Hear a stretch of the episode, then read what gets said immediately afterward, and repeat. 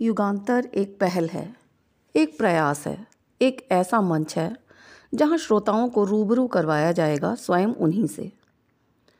हम में से नब्बे प्रतिशत लोग ऐसे हैं जो स्वयं से ही परिचित नहीं हैं। औरों को तो हम जानते हैं, पहचानते हैं, लेकिन अपने बारे में कभी सोचते ही नहीं, अपने को कभी जाना ही नहीं। ज़िंदगी यही सोचते सोचते बीत गई कि सामने वाले में कितने सारे गुण हैं।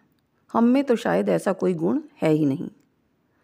युगांतर में मैं मिलवाऊँगी आपको आपसे। आपका परिचय आपसे ही करवाऊँगी।